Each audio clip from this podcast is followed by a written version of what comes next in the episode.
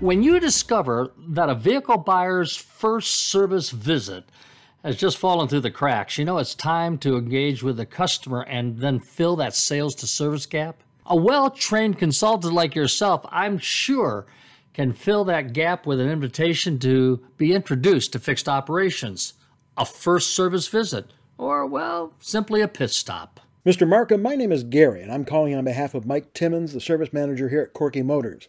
We see you haven't had the opportunity to get a tour of our service, our parts, or collision center.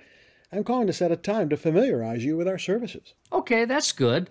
So that you've uh, set the appointment with the customer, I like that, but I think that frankly, most people are going to push back a bit. Well, I appreciate the call, but I really don't have time for a tour. Well, I can certainly understand you're busy.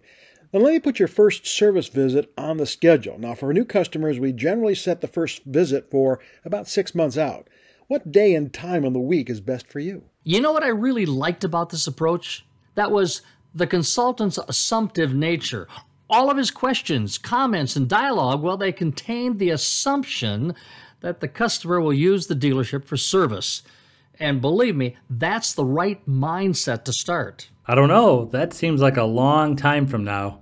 Who knows what I'll be doing? Oh, now, now what are you going to do? I can certainly understand how setting the appointment now seems premature. The good news is that we'll put you into the system for a best guess date and time, and then one week prior we'll give you a call to either confirm or reset the appointment. We'll make sure that your available time and our service matches up to your satisfaction. I like what I heard there. First, you didn't make the customer wrong.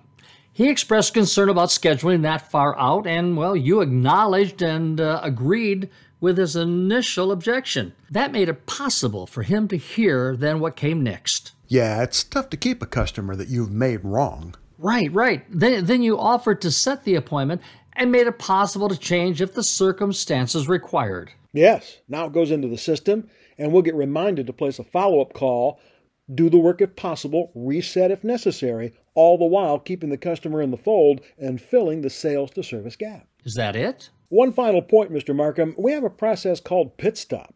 Uh, between now and your first service visit, anytime you want, just drive up to the service entrance and we'll perform a pit stop.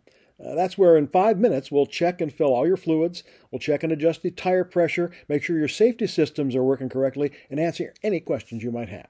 I was wondering when you'd get to the pit stop. You know, that's a great retention strategy, and it makes possible for your customer to get comfortable with your part of the business. Nice work and a good plan. Now, all we all have to do is to execute. My name is Corky Brabs. I want all of you to have a great day and for all of you to execute your plan.